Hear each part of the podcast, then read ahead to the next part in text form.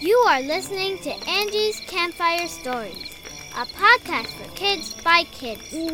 I am your host, Angela Alvarez, and I'll be sharing a scary story with you each week. Be sure to subscribe to this podcast on iTunes, Spotify, Google Play, or any other platform that you can get your podcast from.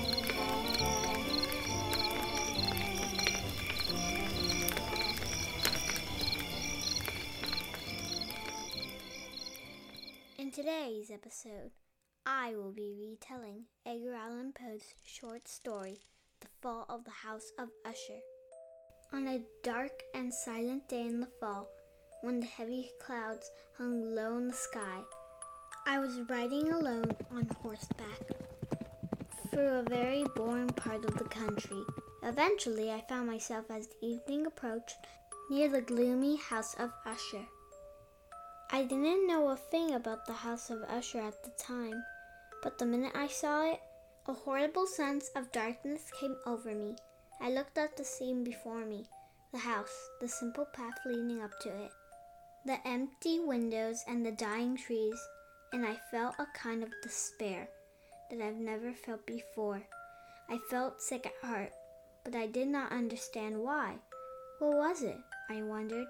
What was it that so frightened me when I looked at the house of Usher? It was a mystery that I could not begin to understand, yet my fear was very real. How I longed to turn and ride in the opposite direction. Even so, I directed my horse toward the house and made my way slowly through the mist. I had no choice, as the house of Usher was my destination. I had been invited here by its owner, one of my boyhood friends, Roderick Usher.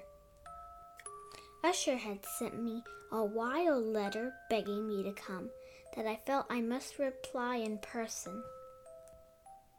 In his letter, he spoke of a terrible illness that kept him in the house and a mental illness that caused him great confusion.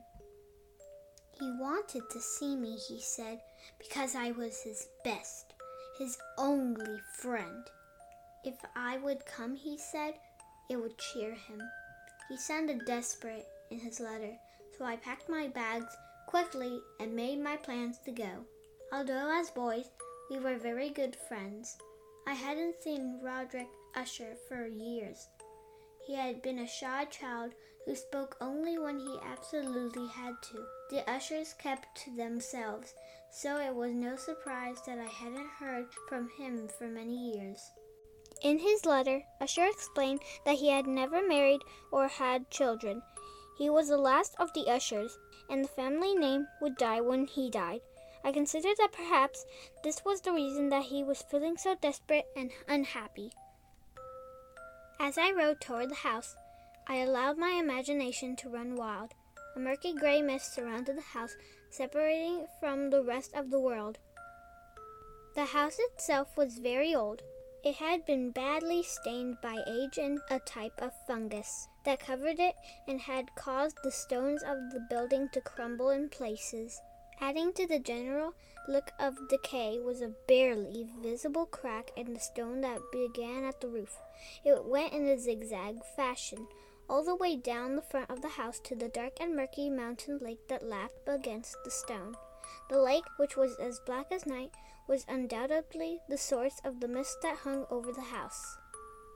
I noted all of these things as I rode slowly over a short bridge that ended at the front door. A waiting servant took my horse and led me into a Gothic archway that led to the entrance hall. Here I was met by another servant who silently led me through many dark passageways toward the room of his master. Much that I saw on my strange tour added to my nervousness. The carvings on the ceiling, the dark tapestries on the walls, the endless blackness of the floors, and the fantastic prizes and coats of arms that rattled as I passed by. Why did they make me think that I was going somewhere that no one in his right mind would ever want to go? On one of the staircases, I met the family doctor. I thought his face had a look of sly confusion. He seemed to look at me fearfully and to want to speak to me, but the servant hurried on. He now threw open the door and ushered me into his master's room. The room in which I found myself was very large. The windows were long, narrow, and pointed. They were so high off the floor that it would have been impossible for me to touch even the lowest part of the window sill. But because the room was so large, the light never touched the shadows in every corner. Dark draperies hung upon the walls. The furniture was uncomfortable, old, and torn. Many books and musical instruments were scattered here and there. The room, I decided in an instant, was the gloomiest I had ever seen. Upon my entrance, Usher rose from a sofa on which he had been lying. He greeted me with a lively warmth that I at first thought was overdone. A glance at his face, however, told me otherwise. He was truly happy to have me here. After this greeting, we sat down and studied each other in silence. As I looked at him, I felt a terrible sense of pity mixed with wonder. How could a man have changed so much in such a short period of time? I couldn't believe that this pale man was my childhood friend, but his face had always been remarkable. He had a pale, thin face with large eyes. His lips were thin and pale, but had a beautiful curve. His chin was well shaped but weak, his forehead high. What startled me was his paleness and the glitter in his eyes. His hair was fine and floated like a web around his face. Worse yet was my friend's manner. He simply could not sit still. His hands moved, his feet jerked, his eyes shifted, all in a nervous shaking that was terrible to watch. His speaking voice was nearly as odd as his manner. At times he shouted, at times he whispered, and at times he spoke in a complete monotone. Usher believed that he was unable to leave his house. For years he had stayed indoors within its walls and had no idea of what went on in the outside world. He admitted that although he had been ill for years, something more had led him to feel so desperate these last few weeks. His beloved sister, his only companion for long years, was also very ill and would die soon. Her death, he said, with a bitterness that I will never forget, would leave him a hopeless, sickly man, the last of the long race of Usher. While he spoke, the Lady Madeline, for so she was called, passed slowly through the other end of the room, and without noticing my presence, disappeared. I looked at Madeline with astonishment and dread, although I cannot explain why I would have these feelings. My eyes followed her as she walked across the room, and then I stared for a moment or two at the door she had closed behind her. When I turned to her brother again, I saw that he had buried his face in his hands and that a trickle of tears had seeped out between his pale and bony fingers. I later learned that the disease of the Lady Madeline had long baffled her doctors. She had been gradually wasting away for years, although no one could find out why. The night before I arrived, she had finally taken to her bed and was too weak to get up again. The glimpse I had had of her would probably be my last. In fact, Usher said it was very likely that I would never see the lady again. For the next several days of my visit, Usher didn't mention his sister during these days. I spent most of my time trying to cheer the poor man. We painted and read together, or I listened while he played wild music on his guitar. His mood was gloomy and dark at all times during the day. It became darker still each evening when the night began to fall. How could I forget the sound of his dark, endless playing?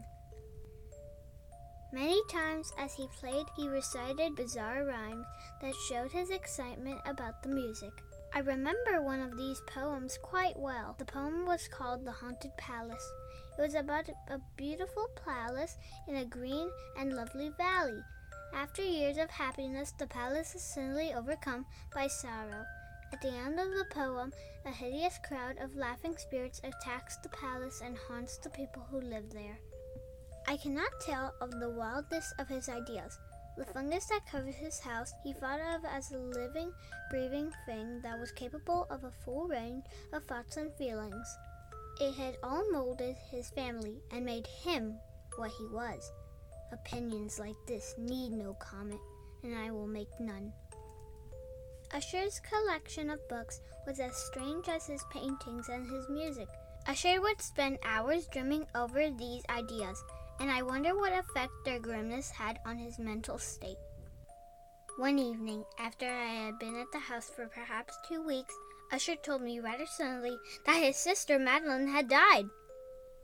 Without pausing, he explained that he intended to keep her corpse for two weeks or more within one of the vaults that were under the main part of the building. He decided to do this, he said, because he wanted to give her doctors a chance to examine her body in a search for clues about her illness. After her body was placed in a coffin by the servants, he and I carried the coffin down to the area under the house. It had been used, apparently, in past times as a type of terrible dungeon for prisoners. Although she had been sick for many years, Madeline looked surprisingly well lying in her coffin. There was even a slight blush on her cheeks. After we had shut the huge iron door of the vault, we made our way back up to less gloomy rooms. For several days afterwards, Usher wept and grieved, and then one day a change came over him. He roamed from room to room with hurried steps, back and forth, back and forth. He spoke only in a whisper now, and I could hear his voice shaking day after day. It was, I believe, the seventh night after placing the Lady Madeline in the vault that I became very frightened. A storm was blowing outside. As I lay in bed, I became aware of a strange series of sounds somewhere within the house. A moment later, I heard a light rap on the door, and Usher entered with a lamp in his hand. Have you seen it? You have not seen it? Well, then wait, you shall. He hurried over to the window and threw it open. The storm that had been raging for hours rushed in and nearly lifted us off our feet. You must not, you shall not look at this, I said with a shiver and led Usher away from the window. This strange light, which frightens you so, has something to do with the storm and its effect on the mountain lake. Let's close the window, and then I will read one of your favorite books to you. We'll sit together for the rest of this terrible night. Right in the middle of my reading, I was interrupted by a small sound that seemed to be coming from the other end of the house. I stopped to listen and then decided that the storm outside had made the sound. So I continued reading. After another two pages or so, I once again was forced to stop. This time there could be no doubt. From somewhere in the house there came a distant but harsh grating sound that sent shivers down my spine. Usher was slowly rocking from side to side. Bending closely over him, I was able to hear what he was saying. Not hear it? Yes, I hear it. For many hours, many days, I have heard it, and yet I dare not speak. We have put her alive in the tomb. I heard her moving in her coffin. I heard her many days ago, yet I dare not speak. And now, tonight, the breaking of her coffin and the grating of the iron door of her prison. Oh, where shall I go? Is she coming for me? Is she coming to punish me for burying her alive? I have heard her footsteps on the stair. I have heard the heavy and horrible beating of her heart. You, sir, he screamed, turning to me at last. You are the madman. With these words, he sprang to his feet and shrieked, Madman, I tell you that she now stands outside the door. Suddenly, the huge door at which Usher was pointing swung slowly back, and there, standing outside the door, stood the figure of the Lady Madeline. There was blood on her white robes. For a moment she remained trembling in the doorway, then, with a low moaning cry, fell upon her brother, and in her violent and now final death agonies, pushed him to the floor a corpse, a victim to the horrors he had been expecting all along. From that room and from that house I fled in terror. The storm was still raging as I ran across the bridge. Suddenly, along the path, there was a bolt of wild light that came from somewhere behind me. I turned and stared in wonder at the house. I saw now that the light was shining through the crack. As I watched, the crack slowly widened, allowing huge gusts of wind to whip through the two parts of the house. There was a terrible shouting sound, like the sound of a thousand rushing rivers.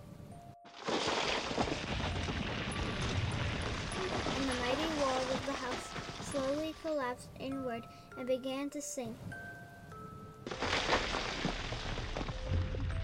Then I watched as the waters of the deep dark lake closed silently over the fragments of the house of Usher.